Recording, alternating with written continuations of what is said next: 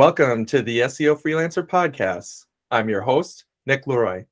And today I'm very excited to have our guest, Areej Abu Ali, who very recently went out on her own. And today we're going to be talking about her freelance journey, her career to date, and also what made her take the leap. Real quick, before we get into this month's interview with Areej, let's go over this month's sponsor, BrightLocal. BrightLocal is the all in one local SEO platform designed to drive traffic and leads from local search. Its focus on local SEO gives you what other platforms can't local rank tracking, local citation monitoring, Google Business Profile Auditing, local competitor insights, and review monitoring. It's all here. BrightLocal offers review generation campaigns, a low cost local citation building service, and even helps you convert your site visitors into piping hot leads perfect for any freelancers looking to scale up. You want to know what the best part? It's super affordable, with agency plans starting at just $49 per month and a white label option to keep your reports professional and on brand. Our listeners can take advantage of an exclusive offer. Sign up at brightlocal.com slash SEO freelancer and receive $75 in citation builder credits immediately. Don't miss out on this opportunity to level up your local SEO head to brightlocal.com slash SEO freelancer today. Thanks again to our sponsor, BrightLocal, and let's jump into this month's interview. So, Areej, thank you so much for joining us today. Yeah, thanks so much for having me, Nick. Like I said, I'm super excited. You know, I've known Areej for several years. She's probably one of those pinnacle, you know, and I'm using air quotes here, you know, online friends you know we've been able to work you know in a couple instances professionally but it's always fun to see her in the industry and as many of you may know you know she's spoken at conferences publishes quite a bit you know organizes uh, women in tech seo which we'll get into all of that so much but again Areej, thank you for your time today. This is going to be a great opportunity. Yeah awesome. Thanks so much for having me. I'm really excited to be here. Yeah absolutely so, Areej, let's jump in. You know, I'm kind of talking already like absolutely everybody here knows who you are, and they probably already do. But do you mind giving us just a, a quick recap? You know, who is Areej? What are you up to? How's life going? Yeah, I think it's going quite well. I mean, this is my first official month of freelancing, which is very, very exciting. Um, I've been doing SEO for the past decade. Uh, I initially started out agency side. I did that for a little over five years. And then I moved in house where I worked on aggregator sites, property market, and then I moved over to e commerce. Um, and then, yeah, last year, uh, I was on maternity leave and I was like, you know what? That's it. I really want to do my own thing. Um, and other than you know my day-to-day seo my big big passion project is women in tech seo uh, i created that a little over three years ago and we do all sorts of initiatives so that's something that i enjoy working on tons. Oh i love it and we're going to definitely go into all of that separately so all of it is just very exciting. Uh, Areej, if you don't mind, can you give us just a little bit of a story? I know you said already some of the in-house, you know, um, agency side, but walk us through your first like SEO job. Like, how did you get into SEO? And if you feel comfortable with it, like, are you willing to share? A lot of us laugh at what we were making for our first job and compared to what we were able to, you know, find success with today. Yeah, I'd be happy to. I mean, I I I moved to the UK exactly 10 years ago. Actually, this month is my oh, 10 year anniversary. I know it's really exciting. Um, and I I did a master's degree in business IT. My background was computer engineering, um, and then somehow I kind of you know stumbled across this world of SEO through like internships that I was doing while I was doing my master's degree. And the very first role I got was purely because I am fluent in Arabic, and so it was an SEO agency that were that had just won an Arabic client, and so they needed someone who was fluent in Arabic to work with that client. So it was actually um, a content marketing executive role. Um, but then after the first month, they switched me over to the technical SEO team right away, um, and my first salary was twenty thousand 500 pound a year uh, yeah i think that was back in 2014 Yeah, and, people have now heard many, many times, but you know, when you take at least at the time the comparison, you and I would be making very similar. Yeah, I was, I think it was thirty-four thousand dollars USD. Yeah. So at the time, we would have been very close. Mine was uh, back in two thousand nine, but again, this is one of my most favorite part is you know when we've all put the time into this industry, it's fun to look back and laugh on it back then, I'll speak for myself only. You're just excited that you have a job and an opportunity yep. to learn. Yeah, so let's talk about your choice of of going out on your own. I know you had already kind of told us, you know, you were pregnant with your child, you know, you were kind of looking for other opportunities, but I'd love to better understand considering you've been in the industry and you've kind of checked everything off the box, the in-house, the agency, you've spoken at events, you've been published, all the above. So why freelance? Like what made you say, this is it. I'm going to do it. Yeah, I mean, to be honest, like I've been overthinking it for a while, maybe a little bit in the last two or three years. Um, the last full time role I had was pretty much perfect. Like, I loved the company I worked with. It was an in house e commerce role. I was sat in the tech team. I loved the team. We were getting a lot of stuff done. And I think it's what you said. Like, I felt like I checked most of the boxes there where mm-hmm. I knew I would probably not be able to go out and find a role that was going to be as good as that one. But then, like, something still felt missing. I think a big part of it is because of all the work I do for women in tech SEO. Being part of a full time nine to five job made it very, very difficult for me to work on some of these other projects, except during my evenings and weekends. And I really, really needed the flexibility of just owning my own schedule and being able to go, like, no, you know what? Today is Monday, but that's fine. I'm going to spend all of it on WTS, for example. And then tomorrow I can pick up client work. So I feel like that was probably the piece of the puzzle that was missing. Um, and then, yeah, the other point was I, I also really wanted flexibility, like around, you know, now having a family and so forth, and not being kind of, you know, I think a lot of things came out of the pandemic in terms of commuting and you know the the luxury of working from home and so forth. And i just felt like it did it didn't matter how good of a full-time role you had you probably were never going to be able to have as much flexibility absolutely i mean i'm nodding my head at everything that she said you know a lot of people are familiar with my my story and unfortunately i was let go of my gig during the the pandemic and the alternatives you know we're going back to work for other people and I didn't like it. But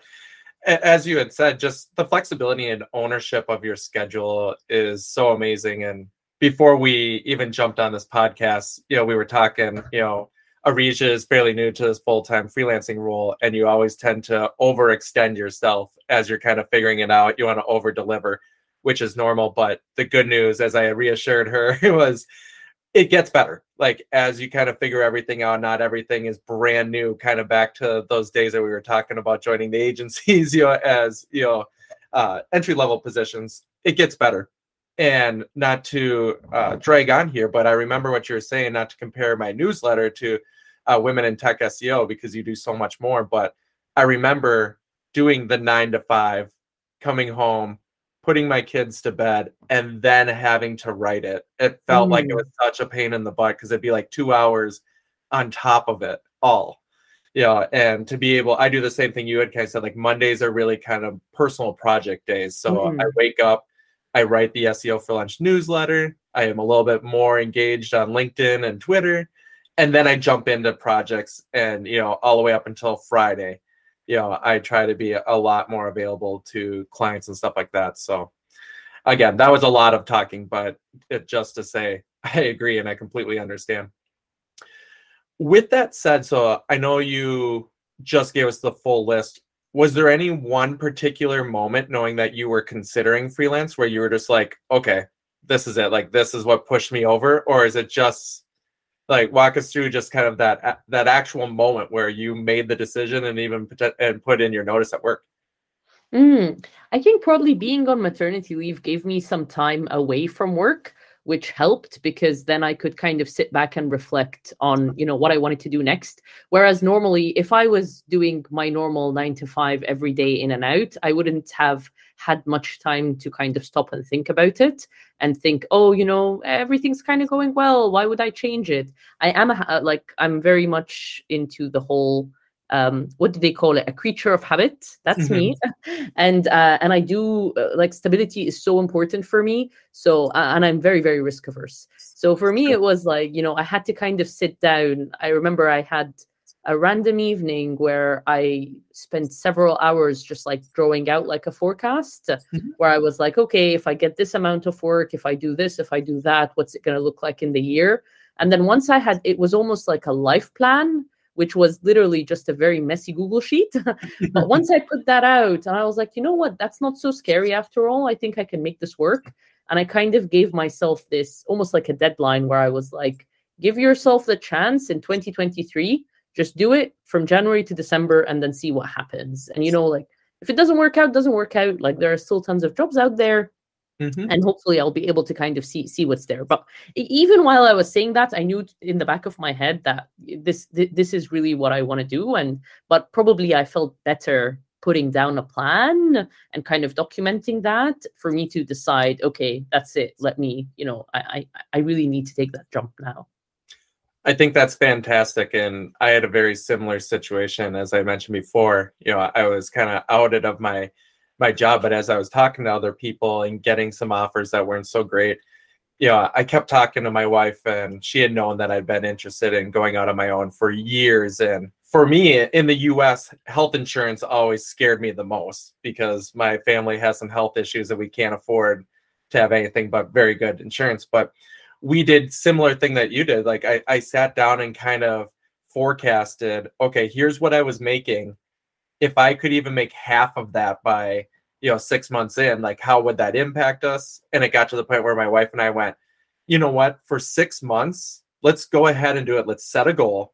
If you can make it, give yourself another six months. If you can't, then you know what? Boo hoo, you know, you have to go try to find a six figure in house job or agency job, right? like the opportunity was was there. So I completely understand that, and you know, up until going out on my own, I would say I was not very risk averse either. So um, kudos to you is what I'm trying to say, and that's fantastic. And I think that really transitions us into the next question that I'd love to get into is, you know, you had mentioned that you were pregnant and on maternity leave and making this decision. And as a father, you know, I understand that freelancing and parenting is not easy. You know, each one has their own challenges. So I'd love to just understand, like, talk to me a little bit about freelancing and parenting. You know, what challenges have you, you know, faced from the freelance side of it, as well as like learning the ins and outs of raising a family on top of, you know, this new venture that you have? Yeah, I mean, something I always like to talk about is um, like uh, productive procrastination is, kind of how I get anything done. Where I would, for example, have like massive to do lists, but then I know I have a list of 10 things to do, but there's one very important thing on there, but I end up wasting time on the other nine. But it means that I get a lot of things done, but I don't really get the most important thing done. Now, I think what was happening like over the last few months, um, you have very, very limited time. And I, I would tweet about this a lot where for example like my baby literally has two naps a day each nap is maximum one hour. So then it's like okay Areej you have two hours to get everything on your list done. And th- that was it. Like it's it's now or never. And it's kind of the same that's happening right now where um, she just started nursery but she goes to nursery only three days a week. And then it's like these three days are my three days to get absolutely everything done. And so i in, in a in a really weird way i do think it has helped my productivity because then it's mm-hmm. like you know I, I have no idea if i'm ever going to be able to get anything done on the other four days uh, but then at the same time it's draining right like it's really really exhausting um, and i definitely have had to do the whole I'm if I don't work on it today, like tonight at midnight, I'm probably not going to get the chance to work on it. So I I need to pull an all nighter kind of thing, which right. made me feel like I was back in my school days again. Uh, so yeah, there's a little bit of everything, but I I do. I mean, I I, I work really well when I have you know tight timelines and I have like specific that, that that kind of helps me become productive. So I think that's that's helped a little bit there. Uh, but I, you know, it comes with its challenges. Like I, I wrote a LinkedIn post earlier this month where um, uh, we were very sick at home. We keep getting all kinds of germs from nursery, of course, and so you know a week i had like all this stuff planned out for my week and then nothing we, we didn't really get much done any of us at home because you know we were really really sick. And so that stuff happens and i i think i i just need to become more accepting of that and have more like plan b and plan c in, in motion. Absolutely. Um, one thing that i have found that being freelancers, a lot of my clients in those type of situations whether it just be parenting you know getting my kids on the bus or you know they're sick they seem to be pretty flexible. Like if you're communicating and like you know you're you're you're again just being flexible and informing people, they don't seem to care, which I think is you know one of the benefits of the pandemic. It's kind of humanized a lot of us, especially mm-hmm. with work. But I think there's a lot of us um, freelancers that worry if you're not grinding, you're not meeting that exact deadline you know and it makes us nervous but i think the reality is is if you're communicating appropriately a lot of people are actually willing to help and give you the mm. flexibility to take care of family would yeah, you say definitely. your experience too yeah i've already had just this month um two different meetings that i wasn't able to attend last minute because you know, my baby was either sick or I had to pick her up early from nursery or we had to go to an appointment.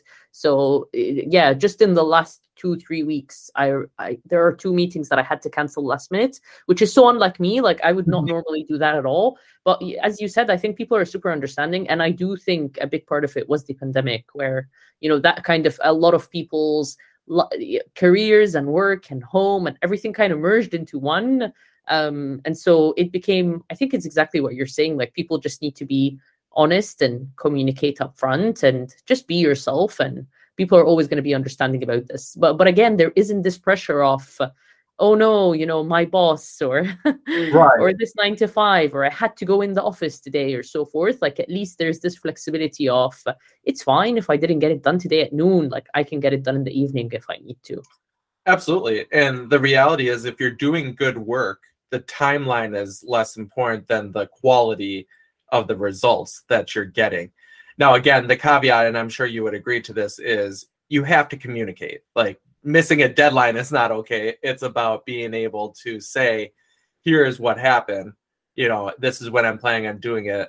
Please let me know if this is going to cause significant issues. And at that point, you know, I don't think I've ever had somebody tell me, you know, this this is not okay. And if that were the case, as you know, it's like, okay, you pull the all nighter or you figure it out because it's not waiting until the deadline's missed before you're communicating. Yep. But Areej, one thing I, I just want to commend you of, and I did this offline, is one of my personal biggest regrets from my career is I worked so many hours when my children were very little and mm-hmm. I missed so much mm-hmm. time.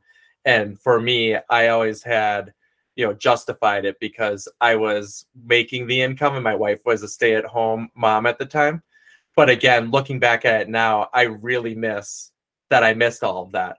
So part of the biggest benefits for me freelancing is I'm so much more available and I see my kids mm. all the time.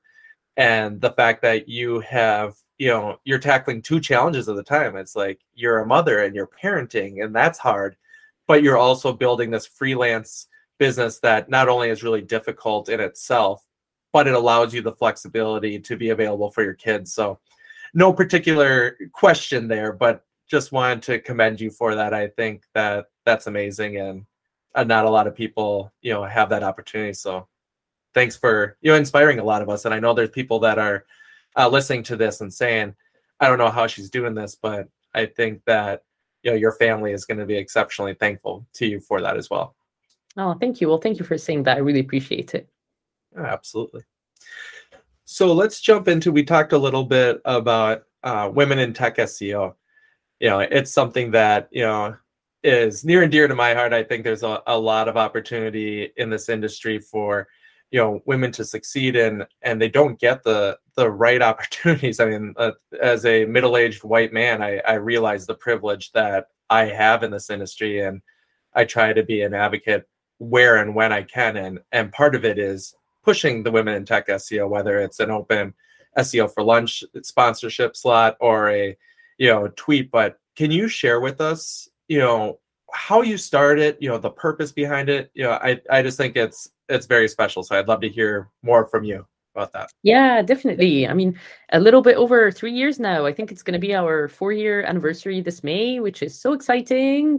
Um, and you know, uh, uh, like very selfish reasons to why I started it. To be honest, it was kind of a a time where I wasn't feeling super inspired being in SEO anymore. I didn't know what I wanted to do, and it was very difficult to network and meet other people, and kind of just you never really felt represented like in the different conferences you went to and so yeah i just figured okay why don't we start a group of you know women who are interested in tech seo doesn't matter if they're beginners or they're advanced they've been doing it for a while and we can see where it goes from there. And yeah it, it just it grew so quickly way way way quicker than i thought it would. And we have so many initiatives that are running all the time now including you know our workshops and podcasts and newsletter and mentorship program and our annual festival and it's just it's just been great fun and there's a little bit over 5000 of us now which is wow, wow. congratulations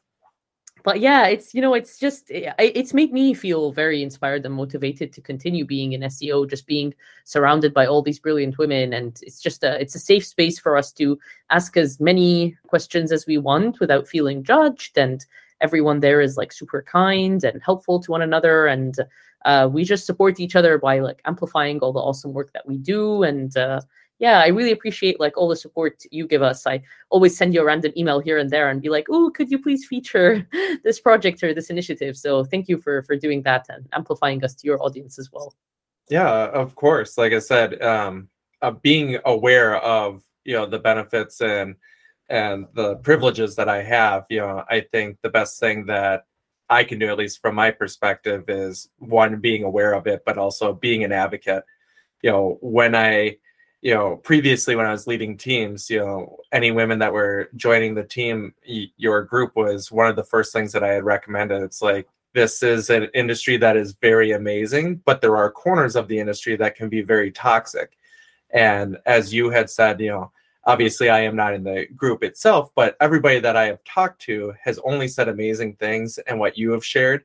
And even how you are very aggressive to keeping the peace in your group. I've heard stories from you and other people that I've talked to about, you know, you will make sure that if someone's causing trouble, that they are either reprimanded or removed from the group to allow for that safe area. And I just think that's amazing. And I don't think that has ever been replicated to the larger SEO space. So it's amazing to hear that that, that it exists. And I'll just continue to always be an advocate for the group. So yeah, no, it's really it's really fun, and we're we're actually planning our first uh, U.S. festival this year, which is exciting, and we're gonna hopefully launch more uh more things soon about that. But yeah, I'm really really excited about that. Can you share a little bit? So one of the tweets that I, I love that you had written about, you were saying, I think this was one of your events in the UK. You had said you were really terrified because you had to put a deposit down for like the smallest room in the venue, and you didn't know if ten people would show up. And now you just booked like the largest room in the venue. Can you just share a little bit about that? Like I just thought that. Yeah, so- our our first festival in London was in 2020 a week before lockdown.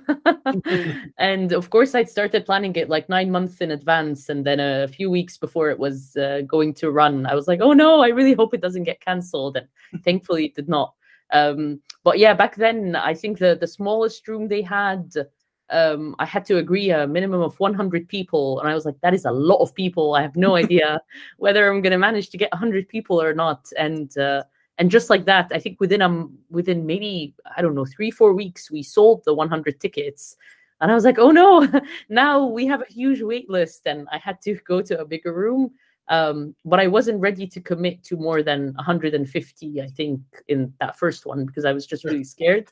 Um, and this time around we were going for a room that i think can hold up to a thousand potentially. Wow and uh, but I, am not going more than like i was like i'm, I'm not going to do more than 500 like that's my sure. absolute max. I logistically i just want to be able to breathe and not stress out. But yeah we have uh i'm not i'm not afraid of like minimum numbers anymore which is which mm. is quite nice. And uh we have a, a lot of members from the us which is why this again has been like on my to-do list for ages but i'd love to start introducing it over there as well I that that is fantastic, and as I had said, there's quite a a bit of women in, in, my network, and I'm always telling them to join. And I've had people tell me, "Oh my gosh, did you know that Arisha's coming to the U.S.? I got to do it." I was like, "That's amazing! Like, we need to figure out some way where you could Slack me notes because, like, it seems like oh. such a great opportunity."